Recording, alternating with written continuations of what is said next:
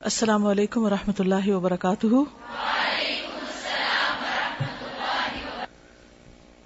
نحمد ونسلی علی رسول کریم اما بعد، فاعوذ باللہ من الشیطان الرجیم۔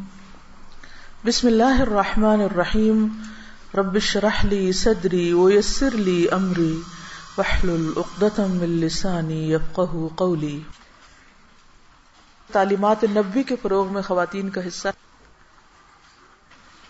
علم کی اس عمومی فضیلت اور حدیث رسول صلی اللہ علیہ وسلم کو سیکھنے اور آگے پہنچانے کی اہمیت کو جان لینے کے بعد دور نبوی صلی اللہ علیہ وسلم ہی میں نہ صرف مرد بلکہ خواتین بھی اس فریضے کی ادائیگی میں مشغول ہو گئیں۔ یعنی نبی صلی اللہ علیہ وسلم نے تعلیم دی تھی، اس کو مردوں کے علاوہ خواتین نے بھی آگے دوسروں تک پہنچایا ہے۔ قرآن مجید کے بعد نصاب تعلیم کا دوسرا حصہ تعلیمات نبوی صلی اللہ علیہ وسلم تھا، جس کا بطور خاص اہتمام کیا جانے لگا۔ اور یہ سلسلہ پھر تاریخ کے تمام ادوار تک پھیل گیا۔ کوئی دور بھی مردوں کے ساتھ ساتھ ایسی خواتین کے وجود سے خالی نہ رہا جس میں وہ اپنے اس فریضے کی ادائیگی میں ہم تل مشغول نہ رہی ہوں۔ تاریخ کے ہر دور میں یعنی صرف صحابہ میں نہیں، تابعین میں نہیں، ہر دور میں آج تک مردوں کے علاوہ ایسی خواتین موجود رہی ہیں جنہوں نے اس علم کو دوسروں تک پہنچایا ہے۔ اس کو بتانا اس لیے بھی آپ کو ضروری ہے کہ بہت سے لوگ ہو سکتا ہے کہ آپ سے سوال کریں کہ یہ ایک نیا فیشن چل پڑا ہے کہ خواتین دین سیکھیں اور دوسروں کو سکھائیں اور اس کام کو آگے بڑھائیں۔ یہ خدشہ اس لیے دل میں آتا ہے کیونکہ عمومی طور پر جہالت ہے اور یہ کام ہوتا کہیں نظر نہیں آتا۔ یا ہوتا بھی ہے تو چند مخصوص حلقوں میں مخصوص طریقے پر ماسس تک نہیں پہنچتا۔ تو پھر لوگوں کے ذہن میں شک و شبہ پیدا ہوتا ہے کہ کیا واقعی یہ بھی دین کا حصہ ہے اور ایک دینی ذمہ داری ہے۔ تو اس لیے کچھ ان دلائل کو یہاں جمع کرنا اور آپ تک پہنچانا ضروری تھا کہ اگر آپ اس چین آف ٹرانسمیٹر میں یا اس گولڈن چین میں شامل ہوں گولڈن چین ان سینس کہ جو چیز پروفٹ نے لوگوں کو پہنچائی پھر آگے سے آگے سے آگے پھر جب ہم تک پہنچی تو ہم بھی اس میں شریک ہو کے دوسروں تک پہنچائیں۔ تو پھر آپ جو کام بھی کریں شرح صدر کے ساتھ کریں۔ یہ نہ سوچیں کیونکہ جب تک شرح صدر نہیں ہوتا، یقین نہیں ہوتا تو چھوٹے سے اعتراض پر بھی انسان ہمت ہار بیٹھتا ہے اور اس کی ساری استقامت چلی جاتی ہے۔ بعض خواتین تو ایسے مقام پر پہنچ گئیں جہاں مرد حضرات نے بھی ان کے آگے زانوے، تلمس، طے کیے نہیں، ان کے شاگرد بنے۔ روایت میں یعنی حدیث کی روایت میں صدق و امانت کی ایسی روشن مثالیں قائم کی کہ علم جرح و تعدیل میں مشہور کتاب میزان الاعتدال کے مولف الذہبی کتاب کے آخر میں خدمت حدیث کرنے والی خواتین کا سنہری الفاظ میں دفاع کرتے ہوئے لکھتے ہیں کہ میں نے آج تک کسی خاتون کو متہم بالکذب اور متروک نہیں پایا۔ یعنی مردوں کو جب وہ ان کا درجہ دیتے ہیں نا کہ کون راوی کس درجے پر ہے سکا ہے یا غیر سکا ہے، ان کی پوری کتاب ہے اسی موضوع پر، جرح و تعدیل کے موضوع پر۔ کہتے ہیں کہ خواتین اس سے مبرہ رہی ہیں، جو بھی راویات تھیں، کم تھیں یا جیسے بھی۔ عہد نبی صلی اللہ علیہ وسلم میں خواتین کے مسائل سے متعلق معلومات کے لیے بطور خاص ازواج متحرات سے رجوع کیا جاتا۔ آپ کی وفات کے بعد آپ کی نجی زندگی سے متعلق تمام تر معلومات کے لیے بھی ازواج متحرات سے رجوع کیا جاتا۔ ان سے بڑھ کر بہتر معلم اور کون ہو سکتا ہے؟ امہات المومنین حضرت حفصہ، ام حبیبہ، میمونہ، ام سلمہ اور عائشہ رضی اللہ تعالیٰ عنہ کی علمی خدمات کسی سے مخفی نہیں۔ خصوصاً حضرت عائشہ کی خدمات ناقابل فراموش ہیں۔ تاریخ اسلام میں کوئی دوسری خاتون تعلیمات نبی کے فروغ کے سلسلے میں کی جانے والی کوششوں میں ان کے ہم پلہ نہیں۔ یہ ان چند صحابہ کرام میں سے ہیں جن کی روایات کی تعداد دو ہزار سے زائد ہے۔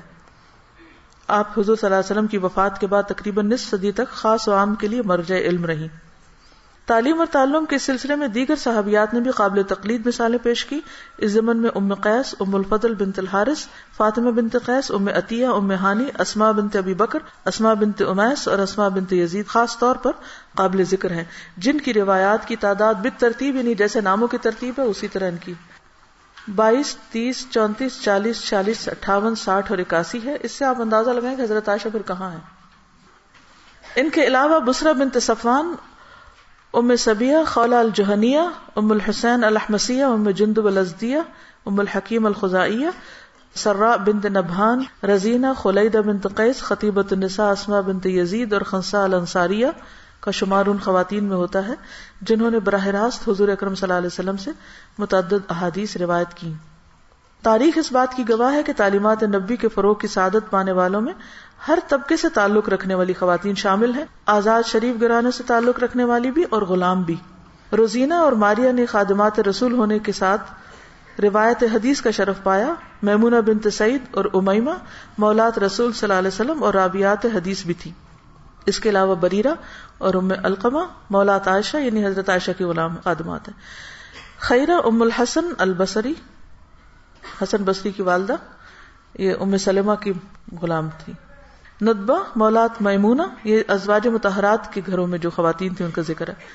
ذرہ اور ندبہ، مولات ابن عباس بنانا مولات عبد الرحمان الانصاری اور لیلا مولات جیسے مولا ہوتا ہے نا، تو اس کی مونس سے مولات۔ ام امارا الانصاری کے نام قابل ذکر ہیں۔ ان کے گھروں میں جو لونڈیاں بھی تھیں یا خادمائیں تھیں، انہوں نے بھی آگے روایات کی تھی تابین کے دور میں جب علمی تحریک نے زور پکڑا، تو خواتین بھی قابل ذکر تعداد سامنے آئی ان کی۔ صرف ابن سعد نے ساٹھ سے زائد ایسی خواتین کے حالات قلم بند کیے جنہوں نے سرگرمی میں نمایاں حصہ لیا۔ انہی خواتین میں سے حفصہ بن تسیرین اپنے وقت کی مشہور عالم حدیث ہیں۔ ایاس بن معاویہ کے سامنے جب حسن بصری اور ابن سیرین کا ذکر کیا گیا تو انہوں نے برملا کہا کہ میرے نزدیک حفصہ بن تسیرین سے بڑھ کر اور کوئی نہیں۔ یعنی گویا ان کا مقام ان کے نزدیک حسن بصری اور ابن سیرین سے بھی بڑھ کر ہے۔ اسی طبقے سے تعلق رکھنے والی ایک اور مشہور خاتون ام دردا سونا ہے، جن کے شاگردوں میں ابو قلابہ، رجا بن حیوہ، مکھول اور زید بن اسلم جیسے جلیل القدر تابین شامل ہیں۔ امرا بن عبد الرحمان کسی تعارف کی محتاج نہیں۔ حضرت عائشہ کی خاص شاگردہ ہیں۔ ان کی روایات کو سب سے زیادہ جاننے والی ہیں۔ ان کے شاگردوں میں کن کے؟ امرا کے۔ ابو بکر بن ہزم ہے جنہیں عمر بن عبد العزیز نے بطور خاص حکم دیا کہ وہ امرا کی تمام احادیث کو احاطہ تحریر میں لائیں۔ انہی کے بارے میں ابن شہاب ظہری قاسم بن محمد کو کہتے ہیں کہ میں تمہیں علم کا بہت حریص دیکھتا ہوں۔ کیا میں تمہیں اس کے خزانے پر مطلع نہ کروں؟ علم حاصل کرنا چاہتے ہو؟ تو جاؤ امرا کے پاس قاسم بن محمد کا کہنا ہے۔ امرا کے پاس جا کر مجھے ایسے لگا کہ وہ کبھی نہ خشک ہونے والا سمندر ہے۔ صرف یہ آخری جو بات ہے، اس سے کوئی بات آپ نے سیکھی؟ آخری والا حصہ، حضرت امرا سا ہمارے ایک بہت شور مچتا ہے نا عورت کی آواز کے پردے کا۔ جب انہیں کہتے ہیں حضرت عائشہ سے بھی لوگ پڑھتے تو وہ کہتے تو آپ حضرت عائشہ کا مقابلہ کرتی ہیں۔ وہ تو المومنین تھی۔ تو میں کہتی اچھا ان سے نیچے آ جائیے۔ ان کی شاگردہ کو دیکھ لیں۔ یہ خاتون حضرت عائشہ کی شاگرد ہیں۔ اور ان کے شاگرد ہیں پھر آگے۔ تو ہم بیکار کی بحثوں میں الجھ کر اصل مقصد سے غافل ہو رہے ہیں۔ اس سے پرہیز کرنا چاہیے۔ نبی صلی اللہ علیہ وسلم کی تعلیمات کو نہ صرف یہ کہ ازواج متحرات نے بلکہ صحابیات نے اور صحابیات میں سے بھی صرف آزاد خواتین نے نہیں بلکہ غلام خواتین نے بھی آگے پہنچایا۔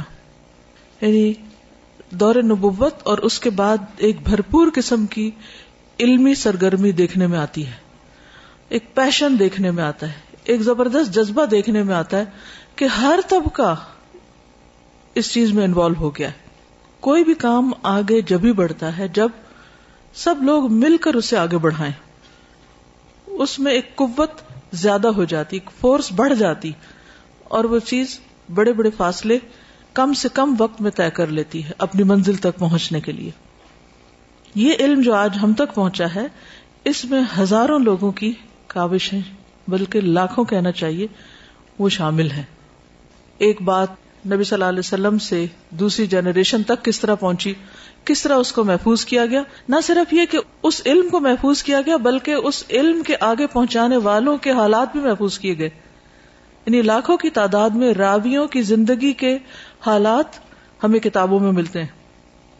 اور صرف حالات ہی نہیں ملتے، یہ بھی پتہ چلتا ہے کہ ان میں سے کون سکا تھا اور کون غیر سکا تھا، کون اوتھینٹک تھا، کس کی بات درست تھی اور کس کی نہیں۔ اور پھر مختلف طریقے زبانی بھی ٹرانسمیشن کے اور لکھ کر بھی اور پھر اجازہ کے طریقے پر بھی۔ پہلے چند حدیثیں مختلف عنوانات کے تحت اور پھر ایک وقت میں پوری پوری کتاب میں بھی آگے ٹرانسمٹ کی گئی جیسے کہ پہلے بھی ایک بار ذکر کیا تھا میں نے کہ خطیب بغدادی نے تین دن کے اندر صحیح بخاری پوری کی پوری کریم المروزیہ کے سامنے پڑھی تھی۔ اور یہ اسی صورت میں ہو سکتا ہے جب دن رات اس کو پڑھا جائے۔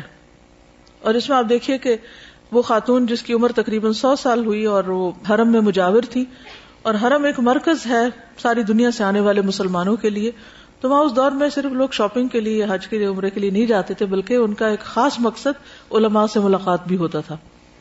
اور وہاں آ کر وہ ان سے مختلف کتابیں پڑھتے، ان کے سامنے پڑھتے، ان کو سناتے اور اس پر اجازت لیتے کہ ہم ان کو آگے بھی بیان کر سکیں۔ تو یہ سلسلہ صدیوں پر محیط ہے، آج یہ ذمہ داری ہم پر پڑی ہے۔ اور ہمیں دیکھنا چاہیے کہ ہم اس میں کیا کر رہے ہیں اور کس شوق کے ساتھ کر رہے ہیں۔ اس میں کبھی کسی نے علم کے سیکھنے اور سکھانے میں کبھی کسی نے اپنے اسٹیٹس یا اپنے حالات یا اپنی غریبی یا امیری کو بہانا نہیں بنایا کہ میری بہت بڑی تجارت ہے تو اس لیے میں کام نہیں کر سکتا۔ امام ابو حنیفہ آپ دیکھیں کہ وہ خود ایک تاجر تھے۔ اسی طرح باقی لوگ بھی کام بھی کرتے تھے لیکن اس کے ساتھ ساتھ پوری امانت داری سے انہوں نے اس امانت کو اگلی جنریشن تک پہنچایا۔ اور خواتین کے الگ طور پر حالات جمع کرنے کا اصل مقصد بھی یہی تھا تاکہ ہمیں ایک تھوڑی سی رہنمائی ملے کہ ہم جو کام کر رہے ہیں، واقعی اس کی ضرورت ہے یا نہیں، اور ہمارا بھی کوئی اس میں رول ہے یا نہیں۔ اب آپ دیکھیے کہ تابعین کے دور تک میں نے آپ سے بات کی، پھر حضرت عائشہ کی خاص شاگردہ جو تھی ان کی بات ہوئی تھی۔ مشہور تابعی سعید ابن المسیب کی بیٹی، جو ابنت المسیب کے نام سے مشہور تھی۔ ان کے شوہر شادی سے قبل سعید سے در سے حدیث لیتے تھے، سعید ابن المسیب سے۔ کن کے شوہر؟ ابنت المسیب کے۔ شادی کے اگلے ہی روز جب تیار ہو کر وہ محفل شیخ کا ارادہ کرتے ہیں کہ میں وہاں جا کر مزید سیکھتا ہوں، تو اہلیہ فرماتی ہیں، تشریف رکھیے، میں آپ کو سعید کا علم گھر ہی پر سکھائے دیتی ہوں۔ اس سے آپ اندازہ لگا سکتے ہیں کہ وہ بھی کچھ کم نہیں تھی۔ علم کے میدان میں ہم اپنے عورت ہونے کو ایک عذر بنا لیتے ہیں کام نہ کرنے کا۔ کہ یہ کوئی عورتوں کا کام ہے اور عورتوں کے طور بہت بکھیڑے ہیں اور ان کی طور بہت ذمہ داریاں ہیں، اس لیے ہم اس کام کو نہیں کر سکتے۔ حالانکہ اگر دیکھا جائے کہ جو خواتین دنیا میں ترقی حاصل کرتی ہیں، دنیا کے مختلف فیلڈ میں ترقی کرتی ہیں، وہ تو پیچھے نہیں رہتی۔ وہ تو یہ نہیں کہتی کہ مجھے مردوں کا مقابلہ نہیں کرنا کیونکہ میں ایک عورت ہوں۔ جب دنیا میں ہم، دنیا کے ہر فیلڈ میں ہم مردوں کا مقابلہ کرنے کو تیار بیٹھے ہیں، تو پھر دین اور دین کے علم کو آگے پہنچانے اور اس کام میں ہمیں کیوں نہیں محنت کرنی چاہیے؟ حقیقت یہ ہے کہ میں جب اسٹڈی کر رہی تھی ریسرچ کر رہی تھی اور یہ سارے واقعات جب میں نے کتابوں مختلف اپنے آنکھوں سے پڑھے، تو مجھے بہت زبردست موٹیویشن ملی کہ یہ تو بہت بڑا فیلڈ ہے اور ہم کر سکتے ہیں۔ کیونکہ ہمارے سامنے کوئی رول ماڈل ہوتا نہیں۔ خواتین میں ہم خصوصاً ہمارے پاکستانی معاشرے میں آپ دیکھیے کہ اس فیلڈ میں ایکسل کرنے کا کوئی رواج ہی نہیں ہے۔ زیادہ سے زیادہ حافظ بن گئے۔ یا کچھ کتابیں یاد کر لی یا کوئی ڈگریاں وغیرہ لے لی۔ لیکن ریسرچ میں آگے جا کے اور پھر ڈیپتھ میں کسی بھی علم میں آگے جا کے پھر یہ کہ صرف آگے خود ہی نہیں جا کے کہ خود ہی ڈگری حاصل کر لی اور پھر گھر بیٹھ گئے، کہیں جاب کر لی، بلکہ آگے پہنچانے کا بھی ایک زبردست جذبہ وہ ان خواتین سے مجھے ملا۔ اور میں چاہتی ہوں کہ آپ بھی ان کو اپنے لیے ایک روشن مثال سمجھیں اور پھر جس بھی فیلڈ میں ہیں آپ، جہاں بھی ہیں، جو بھی آپ کام کر رہے ہیں اس کو اتنے محنت کے ساتھ کریں کہ واقعی اس کا حق ادا کر دیں۔ کیونکہ دنیا میں ہم ایک تجارت کے لیے آئے ہوئے ہیں۔ اور ہم میں سے ہر ایک کو اپنی آخرت کے لیے بڑے سے بڑے نفے کی کوشش کرنی چاہیے۔ تابعین کے بعد کے دور یعنی تیسری صدی میں، عابدہ المدنیہ، ام عمر الثقفیہ، زینب بنت سلیمان، نفیسہ بنت حسن بن زید، خدیجہ ام محمد، عبدہ بنت عبد الرحمان عباسہ، امام احمد بن حنبل کی اہلیہ اور دیگر بہت سی خواتین قابل ذکر ہیں جنہوں نے حدیث رسول صلی اللہ علیہ وسلم پر باقاعدہ لیکچر دیے، جن میں بڑے بڑے محدثین شامل ہوتے تھے۔ یعنی محدثین ان خواتین کے شاگرد بھی تھے۔ عابدہ جو ایک سیاہ فام لانڈی تھی لیکن افق حدیث کا چمکتا وہ ستارہ، جب محمد بن یزید نے انہیں حبیب بن الولید الدحون الاندلسی کو ہبا کیا، تو وہ ان کے علم سے اتنا متاثر ہوئے کہ انہیں آزاد کر کے ان سے شادی کر لی اور اپنے ساتھ اندلس لے آئے یعنی اسپین میں لے گئے، جہاں پر وہ تقریباً دس ہزار احادیث، امام دار الحجرا مالک بن انس اور دیگر مدنی اساتذہ سے روایت کرتی رہی یعنی انہوں نے اسپین میں، ویسٹ میں جا کر علم کو آگے بڑھایا، روایات تھی ان کی۔ اور یوں وہ یورپ میں فروغ تعلیمات نبی کا باعث بنی دوسری طرف زینب بنت سلیمان نے جو پیدائشی طور پر ایک شہزادی تھی یعنی ایک طرف صاف عام لانڈی کے کردار آپ دیکھیے اور دوسری طرف ایک شہزادی کا۔ اور جن کے والد المنصور کی خلافت میں بسرا اور بحرین کے گورنر رہے، حدیث رسول صلی اللہ علیہ وسلم نے ایسی دلچسپی کا مظاہرہ کیا کہ بڑے بڑے نامور محدثین آپ سے احادیث روایت کرنے لگے۔ نفیسہ جو اہل بیت کی ایک نشانی تھی، ان کی علمی فضیلت کے لیے اتنا ہی کہنا کافی ہے کہ امام شافی نے آپ سے سماع حدیث کیا۔ یعنی امام شافی ان کے شاگرد تھے ایک طرح سے۔ تدبین حدیث ہونے پر جب کتب حدیث منصع ظہور پر آنے لگی تو خواتین کا رجحان بھی ان کتب کے سما اور روایت کی طرف ہونے لگا۔ صنف نازک نے بھی باقاعدہ ان کتب کی تدریس میں حصہ لیا، جن سے ہر طبقے نے بھرپور فائدہ اٹھایا۔ اس زمین میں کریم المروزیہ کا نام تو کسی تعریف کا محتاج نہیں۔ صحیح بخاری کی روایت میں وہ یکتائے زمانہ بڑے بڑے ائمہ، جن میں ابو بکر الخطیب البغدادی بھی شامل ہیں جو بغداد سے مکہ پہنچ کر کریمہ سے صحیح بخاری کا سما کرتے ہیں۔ ابو بکر بن منصور السمانی کا کہنا ہے کہ میرے والد کریمہ کی علمی شخصیت سے بہت متاثر تھے۔ وہ کہا کرتے تھے کہ میں نے کریمہ جیسا کوئی نہیں دیکھا۔ کریمہ کے عطا کردہ صحیح بخاری کے اجازت ناموں کی کثرت کا ذکر مشہور مستشرق گولڈزیئر بھی بطور خاص کرتا ہے۔ یعنی یہ ایک صنعت تھی اتارٹی تھی کہ جن کے سائن سے لوگ آگے جا کے حدیث روایت کر سکتے تھے۔ یعنی یہ ایک طرح سے اجازت دیتی تھی خواتین نے نہ صرف یہ کہ صحیح بخاری کی درس و تدریس اور روایت کا اہتمام کیا، بلکہ اس کے علاوہ دیگر کتب حدیث کے ساتھ بھی قابل ذکر عنایت برتی۔ یعنی اگر آج صحیح بخاری کی سند آپ دیکھنا چاہیں تو اس میں آپ کو ان کا نام ملے گا یعنی ان کی روایت کا، کہ انہوں نے یہ کتاب آگے پہنچائی۔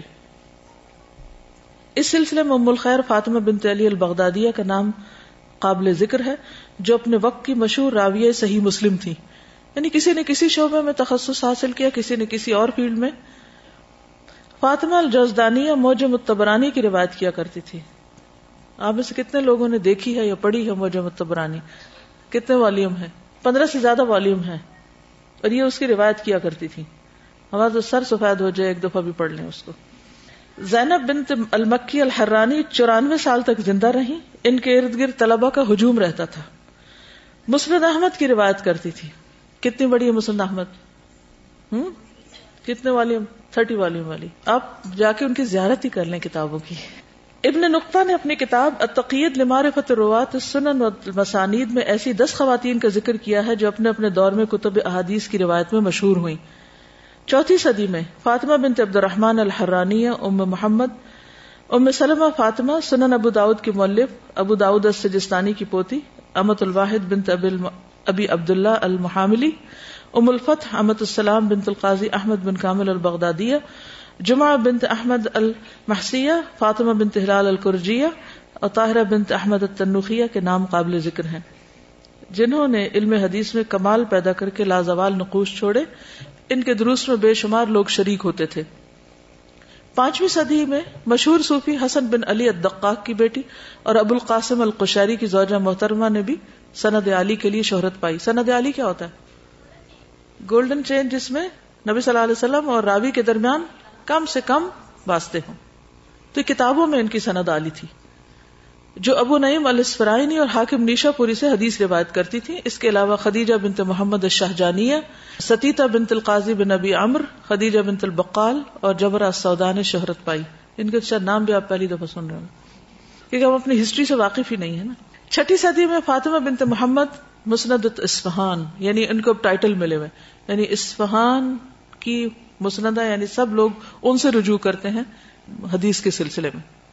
ام الخیر فاطمہ بنت علی مسندت خراسان معلوم ہے یہ اس علاقے ہیں کہاں کہاں؟ مسندت الوقت، فاطمہ الجزدانی فخر النساء، خدیجہ بنت عبداللہ اور شاہدہ بنت احمد مسندت العراق ہے۔ سند علی کے لیے مشہور ہے شاہدہ جنہیں فخر النساء کا خطاب دیا گیا۔ ان کے حلقہ درس میں لوگوں کی بہت بڑی تعداد حاضر ہوا کرتی تھی۔ ان کی علوم سند میں اس شہرت کی وجہ سے بہت سے لوگوں نے غلط بیانی سے بھی کام لیتے ہوئے انہیں اپنا استاد ہونے کا دعویٰ بھی کیا۔ وکی الدین البرزالی نے ان کا مشیقہ آٹھ اجزاء میں مرتب کیا ہے۔ مشیقہ ہوتا ہے کہ کس شیخ سے کون کون سی حدیثیں روایت کی؟ تو مثلا ایک استاد سے سو حدیثیں روایت کی تو وہ سو حدیثوں پر مبنی ایک کتاب جو کہ وہ ایک مشیقہ قرار پائے گی، ٹھیک ہے؟ یعنی ایک شخص نے کتنے لوگوں سے علم حاصل کیا اور بعض اوقات کتنا کتنا کیا کیا، تو وہ آٹھ اجزاء میں مرتب کیا گیا۔ طلب حدیث اور خصوصاً سند علی کے حصول کے لیے رحلہ ہر دور کے محدثین کا متمح نظر رہا ہے۔ ہر دور میں صبر آزمات، طویل سفر کی روشن مثالیں تاریخ نے اپنے اندر سمو رکھی ہیں۔ موجودہ دور میں تو ہر طرح کے ذرائع آمد و رفت بسہولت میسر ہیں، لیکن ماضی میں موجودہ وسائل کی عدم موجودگی کے باوجود خواتین اس میدان میں بھی پیچھے نہ رہی اور اس راہ میں پیش آنے والی صوبتوں کا مردانہ وار مقابلہ کیا۔ ام محمد زینب بنت احمد المقدسی سات سو بائیس ہجری نے طلب حدیث کی خاطر فلسطین سے مصر، شام اور مدینہ کا سفر کیا۔ زینب علماء سے علم علم حدیث حاصل کرنے اور اجازت حدیث لینے کے بعد جب مسند تدریس پر بیٹھی تو دور دراز سے طلبہ سفر کر کے ان کے پاس سماع حدیث کے لیے کھینچتے چلے آئے۔ ظاہر خود جب کوئی شخص محنت کرتا ہے تو دوسرے لوگوں کو بھی فائدہ تبھی پہنچا سکتا ہے۔ فاطمہ بنت سعد الخیر اسفہان میں پیدا ہوئی لیکن طلب اور روایت حدیث کے لیے مصر تک گئی ست الخطبہ بنت تقی الدین اصب کی سات سو تہتر ہجری نے مصر اور شام کا سفر اختیار کیا۔ ام عبداللہ زینب بنت احمد الکمال المقدسیہ، سات سو چالیس ہجری نے طلب حدیث، جو ہجری وغیرہ لکھا ہوا ان کے سن وفات ہوتا ہے یعنی اس سن تک یہ زندہ رہی طلب حدیث میں بغداد، ماردین، شام، اسکندریہ، قاہرہ کا طویل سفر کیا۔ اس دوران کثیر تعداد میں بڑے بڑے شیوخ سے سما کیا اور کئی کتب حدیث کی روایت بھی کی۔ بائی خاتون نوی صدی کی مشہور محدثات میں سے ہیں جو مصر اور شام میں متعدد مقامات پر تدریس حدیث کرتی رہی ان کے درس میں بڑے بڑے علماء شریک ہوتے۔ عائشہ بنت ابراہیم جو ابنت الشرائحی کے نام سے پہچانی جاتی ہیں، انہوں نے بھی اس میدان میں کمال حاصل کرنے کے بعد مصر، شام اور بالبک وغیرہ میں درس حدیث کا سلسلہ جاری رکھا۔ یعنی صرف اپنے شہر میں نہیں پڑھایا، مختلف جگہوں پر جا کر بھی پڑھایا۔ خواتین کی درس و تدریس کی یہ سرگرمیاں صرف نجی سطح پر چند اشخاص کے لیے محدود نہ تھیں۔ یہ نہیں تھا کہ انہوں نے اپنے گھر میں ہی کوئی چیز بنا کے تو بس اسی سے ہی پڑھایا۔ بلکہ باقاعدہ مدارس میں بھی رہی۔ جہاں پر ہر طبقے کے لوگ شریک درس ہوتے تھے۔ عائشہ بنت محمد الحرانی سات سو چھتیس ہجری، جو سلائی کڑھائی کر کے اپنا پیٹ پالتی تھی، کثرت روایت کے علاوہ بعض اجدائے حدیث کی روایت میں منفرد حیثیت رکھتی۔ یعنی پیشے کے طور پہ سلائی کڑھائی کا انہوں نے اپنا یعنی درجن تھی۔ میں اس لیے درجن بول رہی ہوں کیونکہ لوگ اس پیشے کو ہمارے ہاں کیا سمجھتے ہیں؟ بہت حقیق سمجھتے ہیں۔ اور جو ایک دفعہ درزی حالانکہ سبھی کو ضرورت ہے ان کی یعنی عجیب تضاد ہے کہ جو سب کی ضرورت ہے اور پھر ان کو وہ امپورٹینس بھی نہیں دیتے آپ۔ بہرحال کوئی پیشہ حقیر نہیں ہے، سبھی معزز ہیں اور ان اکرم حکم عند اللہ اتقاکم اللہ کے نزدیک تو عزت اس کی ہے جس کے اندر سب سے زیادہ تقوا ہے۔ اب بات یہ ہے کہ یہ خاتون جو ہے وہ اپنے ہاتھ کی کمائی بھی کرتی ہیں، اپنا ایک شغل ہے ان کا، محنت بھی کرتی ہیں اور اس کے ساتھ ساتھ تدریس کا کام بھی کرتی ہیں۔ بعض اوقات ہم یہ کہتے ہیں کہ اب چونکہ ہم تو یہ جاب کر رہے ہیں، فلاں کام کر رہے ہیں، تو اب ہم علم کا سیکھنا سکھانا تو ہمارے بس کی بات نہیں۔ اصل بات ہے شوق کی۔ جس کو شوق ہوگا، وہ اپنے لیے وقت بھی نکال لے گا اور راستہ بھی نکال لے گا۔ تو ان کی اسپیشلٹی یہ ہے کہ بعض کتابیں انہوں نے ہی روایت کی ہیں، اس میں وہ منفرد مقام رکھتی ہیں۔ کوئی دوسرا ان کا نہیں ہے ہم پلہ۔ ابن بطوطہ نے اپنے سفر دمشق کے دوران سات سو چھبیس ہجری میں جامع بنی امیہ میں ان سے سماع حدیث کیا۔ ابن بطوطہ کا معلوم ہے؟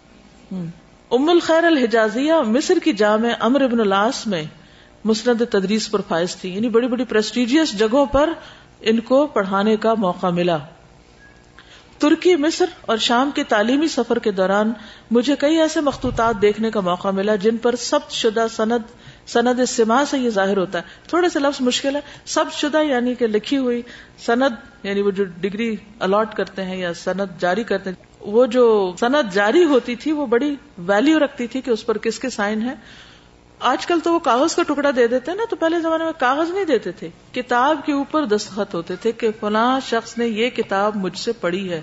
مثلاً آپ کی تجلیات نبوت کے اوپر اگر میں سائن کر دوں اور یہ لکھ دوں کہ یہ طالبہ اور اس کے ساتھ فلاں فلاں فلاں فلاں نے سب کے بازوقت نام کٹھے لکھے ہوتے تھے۔ وہ اس لیے تاکہ پتہ چلے کہ کون کس بیچ سے تعلق رکھتا ہے۔ تو فلاں فلاں نے یہ کتاب مجھ سے اتنے عرصے میں پڑھی۔ کل میں دیکھ رہی تھی، اٹھارہ مئی کو ہم نے شروع کی تھی، تو کل بائیس دسمبر کو ہماری کتاب مکمل ہوئی۔ تو تاریخ بھی ساتھ لکھی ہوتی۔ اور فلاں جگہ پر پڑھی یعنی اسلام آباد میں ہی پڑھائی گئی کتاب صرف۔ تو وہ وہ ایک طرح سے سند ہوتی تھی۔ یعنی سند کتاب کے اوپر ہی چپکی ہوتی ہے کتاب کے اندر ہی لگی ہوئی ہوتی تھی۔ اور بعض اوقات مائیں اپنے چھوٹے چھوٹے دودھ پیتے بچوں کو لے کے جاتی تھی تو وہ اپنے بچوں کے نام بھی لکھواتی تھی۔ اس کا بھی نام لکھیے اس میں، کیونکہ ہو سکتا ہے کہ بڑے ہو کر یہ کوئی محدث بنے یا کوئی عالم بنے، تو اس کے لیے یہ قابل فخر بات ہوگی کہ اس نے فلاں کا درس جو ہے وہ سنا تھا یا بچپن میں اس نے فلاں سے یہ چیز پڑھی تھی۔ تو اس طرح جو میرا ریسرچ کا ٹاپک تھا، اس میں میں نے مختلف لائبریریز کو وزٹ کر کے اس میں مخطوطات، یہ جو مینیوسکرپٹ ہوتے ہیں، ہاتھوں سے لکھی ہوئی کتابیں، ان کو نکالا تھا جو ریئر ہیں، جو دنیا میں کہیں پرنٹ فارم میں اویلیبل نہیں۔ تو اس میں پھر میں ان کو پڑھتی تھی۔ وہ بعض اوقات بہت گنجلک سی لکھائی ہوتی۔ اس میں پھر وہ نام دیکھے جاتے تھے کہ اس کتاب کو کس نے کس کس سے پڑھا ہوا ہے۔ میں پورے سرٹیفکیٹس کو، کیونکہ میرا تھیسی اجازہ کے موضوع پر تھا، اجازہ سرٹیفکیٹ کو ہی کہتے ہیں۔ کہ کس نے کس کو اجازت دی اس کو آگے نریٹ کرنے کی، اس میں کس کس کا نام ہے۔ اس سے پھر پتہ بھی چلتا تھا کہ کسی نے کسی کو جھوٹا استاد ڈکلیئر کیا ہوا یا حقیقت میں کوئی کسی کا استاد۔ اور واقعی اس نے کتاب پڑھی ہوئی ہے یا نہیں پڑھی ہوئی۔ یعنی وہاں پر سارے کورسز کا ایک سرٹیفکیٹ نہیں ہوتا تھا، بلکہ ہر کتاب کا الگ ہوتا تھا۔ اگر بخاری پڑھی ہے تو بخاری کا الگ سرٹیفکیٹ ہے، مسلم پڑھی ہے تو اس کا الگ ہے، اور کتابیں پڑھی ہیں تو اس کا الگ ہے۔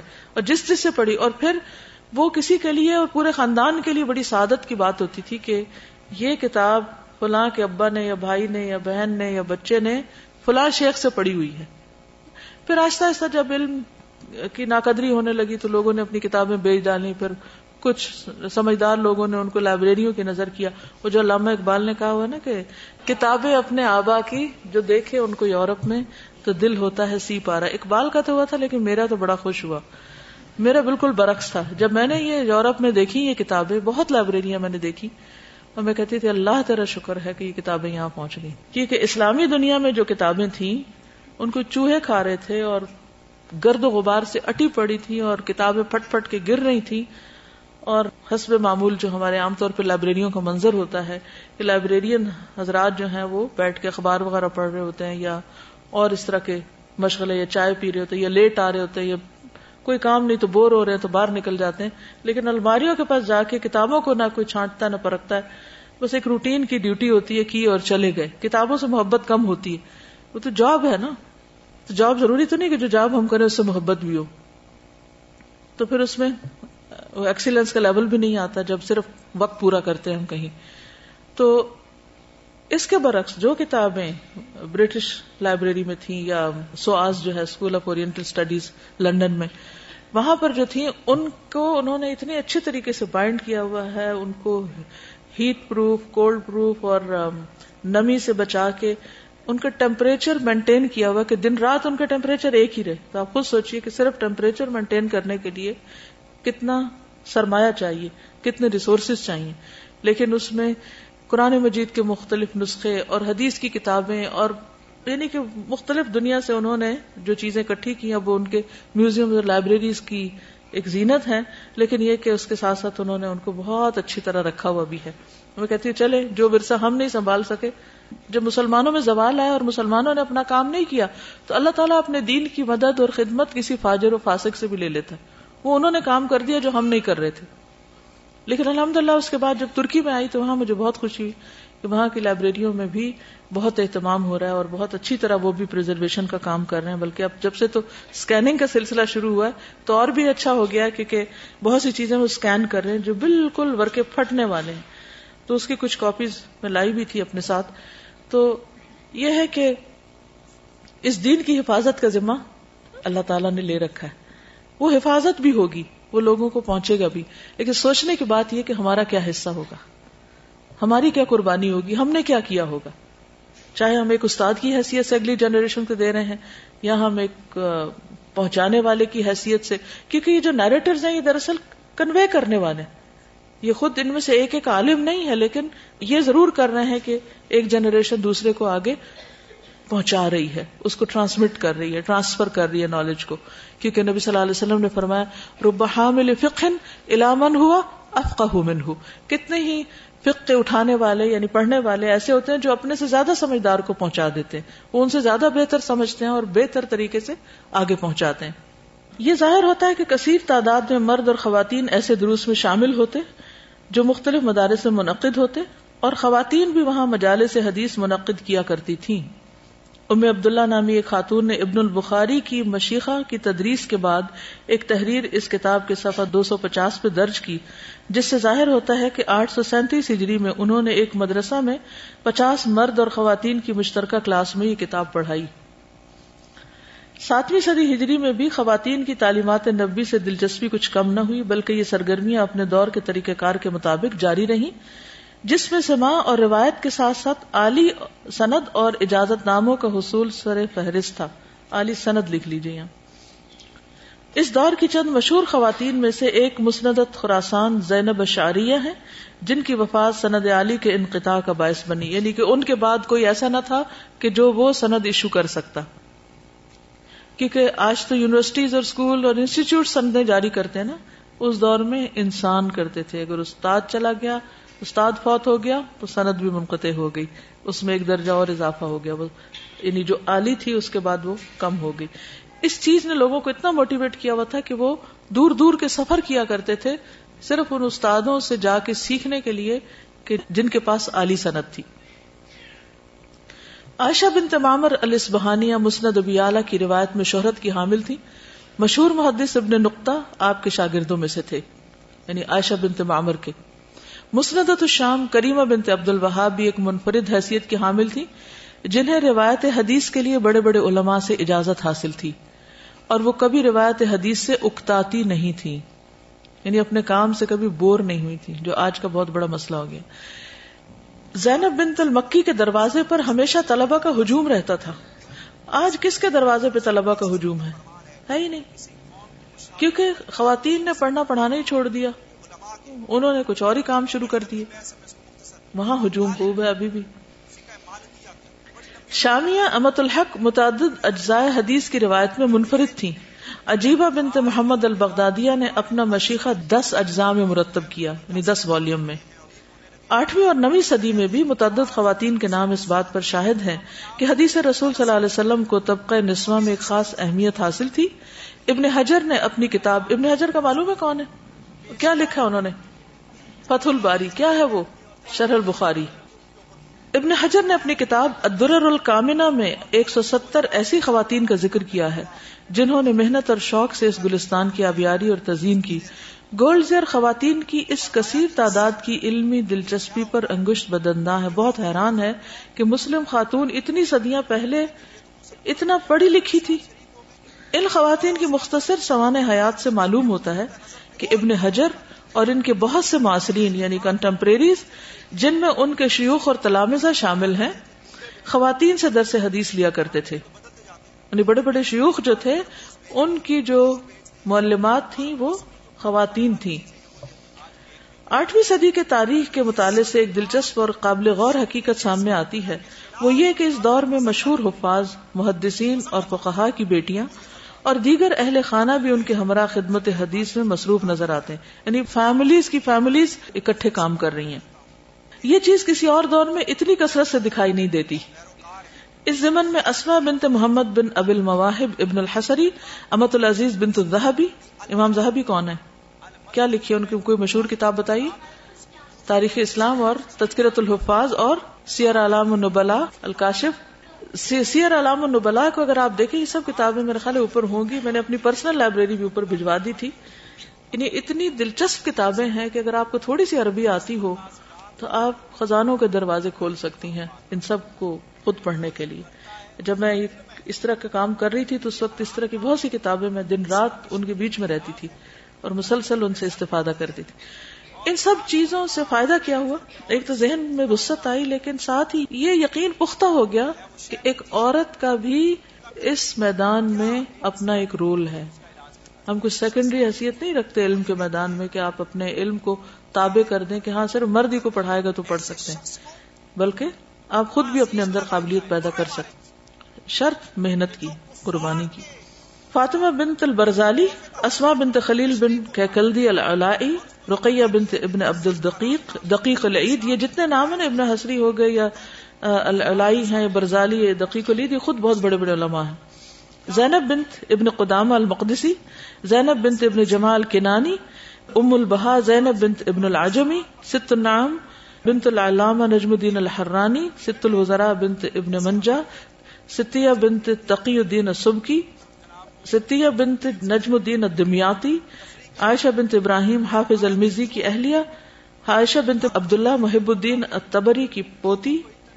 تبری کا نام سنا لوزہ بنت عبداللہ مولات ابن دقیق العید، ترکب علی ابن حجر کی بہن، زینب بنت عبداللہ تقی الدین ابن تیمیہ کی بھتیجی خاص طور پر قابل ذکر ہے خواتین کی علمی قابلیت سے صرف خواتین ہی مستفید نہیں ہوئی، بلکہ مردوں کی بڑی تعداد نے بھی خواتین سے ہر دور میں استفادہ کیا۔ حضرت عاشر رضی اللہ تعالیٰ عنہ کا صحابہ کرام کو تعلیم دینا تو کسی سے مخفی نہیں، بعد کے ادوار میں بھی یہ سلسلہ جاری رہا۔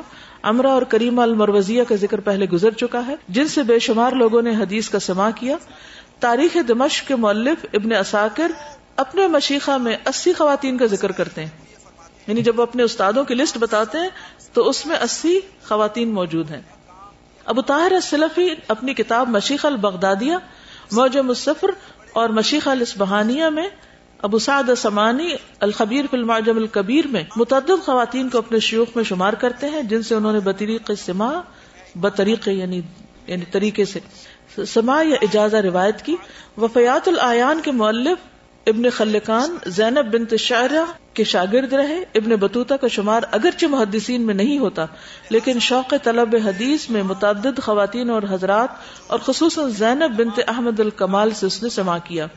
نوی صدی کے مشہور محدث عفیف الدین جنید نے سنن الدارمی کا درس فاطمہ بنت احمد بن قاسم سے لیا۔ نفیسہ بنت ابراہیم برزالی امام زہبی کے استاد رہی کون؟ نفیسہ بنت ابراہیم البرزالی۔ حافظ العراقی اور الحسمی ست القرب بنت محمد البخاری کے شاگرد رہے۔ اصل میں یہ نام آپ کے لیے بہت عجیب ہوں گے اور اس لیے مجھے پریشانی کے تھوڑے سے آثار چہروں پہ دکھتے ہیں۔ میں نے خود جب یہ نام پہلی دفعہ پڑھنے شروع کیے تو اس قدر میں گھبراہٹ کا شکار ہوئی کہ یہ کون لوگ ہیں اور یہ کہاں رہتے تھے اور یہ کیا کرتے تھے اور یہ نام ایسا ہے کیوں اور یہ کیا کلچر ہے؟ کیونکہ ہم نے تو کبھی بنت اور بن بھی نہیں استعمال کیا نا، تو وہ بہت ہیوی لگتے تھے۔ لیکن الحمد للہ پھر میں نے ایک ایک کو پڑھنا شروع کیا، پھر ان سے اجنبیت دور ہو گئی اور وہ جو وحشت تھی وہ انسیت میں بدل گئی۔ اس وقت ان ناموں کو آپ انجوائے نہیں کر رہے، لیکن اگر تھوڑا سا بھی پس منظر آپ کو معلوم ہے کہ یہ کن کے نام لیے جا رہے ہیں اور ان کی کیا قربانیاں ہیں ہم تک علم پہنچانے میں، تو آپ کی کیفیت بالکل تبدیل ہو جائے۔ لیکن وہ ایک دن میں تو نہیں ہو سکتا۔ نویں صدی، نائنتھ ہجری اب آ گئی کہ محدثات کا ذکر عبد الرحمان السخاوی نے آٹھ سو ستانے ہجری میں فوت ہوئے، کہ مشہور کتاب ادو اللہ میں ملتا ہے۔ اس کتاب کی آخری جلد تمام تر خواتین کے لیے مختص کی گئی۔ یعنی اگر آپ یہ کتاب لیں تو آخری جلد میں صرف خواتین کے بارے میں پڑھیں۔ جن میں اکثریت ایسی خواتین کی ہے، جن کا کسی نہ کسی حوالے سے حدیث کے ساتھ تعلق رہا ہے۔ یعنی اور کتابیں بھی ہیں، لیکن خاص طور پر اس میں۔ عبد العزیز عمر بن فہد آٹھ سو اکاسی ہجری نے بھی ایک کتاب موجم الشیوخ کے نام سے آٹھ سو اکسٹھ میں تحریر کی، جس میں انہوں نے گیارہ سو شیوخ میں سے ایک سو تیس خواتین کا بھی ذکر کیا۔ اگرچہ مردوں کی تعداد زیادہ رہی ہے، لیکن ہر دور میں خواتین موجود رہی جن سے حدیث اور دیگر علوم میں استفادہ کیا۔ نویں صدی میں جس کثیر تعداد میں خواتین تعلیمات نبی کے فروغ میں مصروف عمل نظر آتی ہیں، تعداد کے اعتبار سے یہ کثرت دوسرے ادوار میں نظر نہیں آتی۔ ان میں سے جن خواتین نے بطور خاص شہرت پائی، ان کا ذکر بھی باعث طوالت ہوگا۔ یہاں مثال کے طور پر سخاوی اور ابن حجر کی ایک ایک استاد کا ذکر کرنے پر ہی اکتفا کرتی ہوں۔ امہانی مریم بنت عبد الرحمان الحورینیہ آٹھ سو اکہتر ہجری، جنہیں ادب، شعر اور خطاطی میں مہارت کے علاوہ حفظ قرآن اور دیگر اسلامی علوم پر بھی عبور تھا، انہیں قاہرہ اور مکہ میں حدیث کی تعلیم حاصل کرنے کا موقع ملا۔ انہوں نے باقاعدہ تدریس کے ساتھ حدیث میں اجازت نامے جاری کرنے کا سلسلہ بھی جاری رکھا۔ یعنی خود ایک صنعت تھی۔ مریم بنت اسرائی بھی اس میدان میں صنعت کی حیثیت رکھتی تھی۔ ان کے اساتذہ کی کثرت کا اندازہ اس بات سے لگایا جا سکتا ہے کہ ابن حجر نے ان کی باقاعدہ ایک موجم مرتب کی۔ ان کے شاگردوں کی تعداد بھی ان گنت ہے۔ یعنی پوری کتاب ان کے استادوں کے بارے میں۔ اور ان کی روایات۔ دسویں صدی ہجری اور اس کے بعد گیارہویں اور بارہویں صدی کے رجال حدیث پر لکھی جانے والی کتب بترتیب العید روسی کی تاریخ النور السافر محی کی خلاصت الاخبار اور محمد بن عبداللہ نجدی کی اصحب الوابلہ کے مطالعہ سے ظاہر ہوتا ہے کہ آہستہ آہستہ خواتین کے اس رجحان میں کچھ کمی واقع ہو گئی۔ دور زوال شروع ہو گئی۔ ان کتب میں بمشکل دس بارہ محدث خواتین کے نام ملتے ہیں، مگر اس سے یہ نتیجہ نکالنا کہ خواتین میں ذوق حدیث بالکل ناپید ہو گیا، غلط ہوگا اس سلسلے کی آخری کڑی فاطمہ الفدیلیہ بارہ سو سینتالیس ہجری ہیں، جو بارہویں صدی کے اواخر میں پیدا ہوئی ماہر خطاط تھی خود اپنے ہاتھوں سے بہت سی کتب کو نقل کیا۔ حدیث میں بھی بہت دلچسپی رکھتی تھی بہت سے علماء سے اجازت بھی حاصل کی اور محدثہ کی حیثیت سے مشہور ہوئی زندگی کے آخری حصے میں مکہ میں رہائش پذیر ہوئی اور ایک بڑی لائبریری کی بنیاد ڈالی۔ بڑے بڑے علماء ان سے سند حدیث کے لیے رجوع کرتے۔ خواتین کے اس میدان میں پیچھے رہ جانے کی بنیادی وجہ امت مسلمہ میں بصورت عام اور خواتین میں بوجہ خاص شرح تعلیم کی نسبت کا کم ہونا ہے۔ یعنی عورتوں نے پڑھنے لکھنے میں یعنی کمی کر دی۔ لیکن اس صدی میں جو پیش رفت ہو رہی ہے وہ امید افسا ہے۔ کتب حدیث کے مخطوطات کی تحقیق اور اشاعت کے ساتھ ساتھ، لیکن اس صدی میں یعنی موجودہ دور میں اب حوصلہ افزا ہے، کچھ تخصص کا رجحان بھی فروغ پا رہا ہے۔ تحقیق کے میدان میں مصر کی بنت شاطی عائشہ عبد الرحمان عراق کی منیرا ناجی بہیجا الحسنی شام کی سکینہ شہابی اور پاکستان کی جبیلا شوکت قابل ذکر ہیں۔ عراق کی خدیجہ الحدیثی کی کتاب موقف النحا من الاحتجاج بالحدیث شریف بھی ایک عمدہ مثال ہے۔ اور الحمد للہ اسلامی یونیورسٹی میں تو بہت سارے لوگ اور بھی کام کر رہے ہیں۔ مسلم دنیا اور بعض مسلم اقلیتی ممالک میں قائم شدہ دینی مدارس میں بھی خواتین تعلیمات نبی کے سیکھنے اور اس کے فروغ کی کوششوں میں سرگرم عمل ہیں۔ دیگر جامعات یعنی یونیورسٹیز کے شعبہ اسلامیات میں، تدریس حدیث کے علاوہ بین الاقوامی اسلامی یونیورسٹی اسلام آباد کے ویمن سیکشن میں۔ صرف خواتین کے لیے شعبہ حدیث و تفسیر میں گریجویٹ سطح پر کلاسز کا اجرا اب تو شاید ماسٹر بھی ہوتا ہے۔ اس سلسلے میں ایک اہم پیش رفت ہے۔ ضرورت اس بات کی ہے کہ دور جدید کے چیلنج کا سامنا کرتے ہوئے خواتین آگے بڑھ کر اپنے علم و عمل کی ایسی روشن مثالیں قائم کریں جو نہ صرف اسلاف کی سنت کو زندہ کرنے والی ہوں، بلکہ امت مسلمہ کو اس کو کھویا ہوا مقام دلا سکے واپس دلا سکے، جو کہ قرآن و سنت کی صحیح معرفت اس کے فروغ اور اتباع کے بغیر ناممکن ہے۔ یہ ایک مختصر سا خلاصہ صرف آپ کے ساتھ اس لیے پڑھنا تھا کہ اگر خود نہ پڑھوں تو آپ پڑھیں گے بھی نہیں کیونکہ نام مشکل ہے تو آپ پھر بور ہو جائیں گے۔ جزاکم اللہ خیرن۔ اللہ حافظ۔ سبحانک اللہم و بحمدکا نشہد اللہ الہ الا انت۔ نستغفرک و نتوب الیک۔ السلام علیکم و رحمۃ اللہ وبرکاتہ۔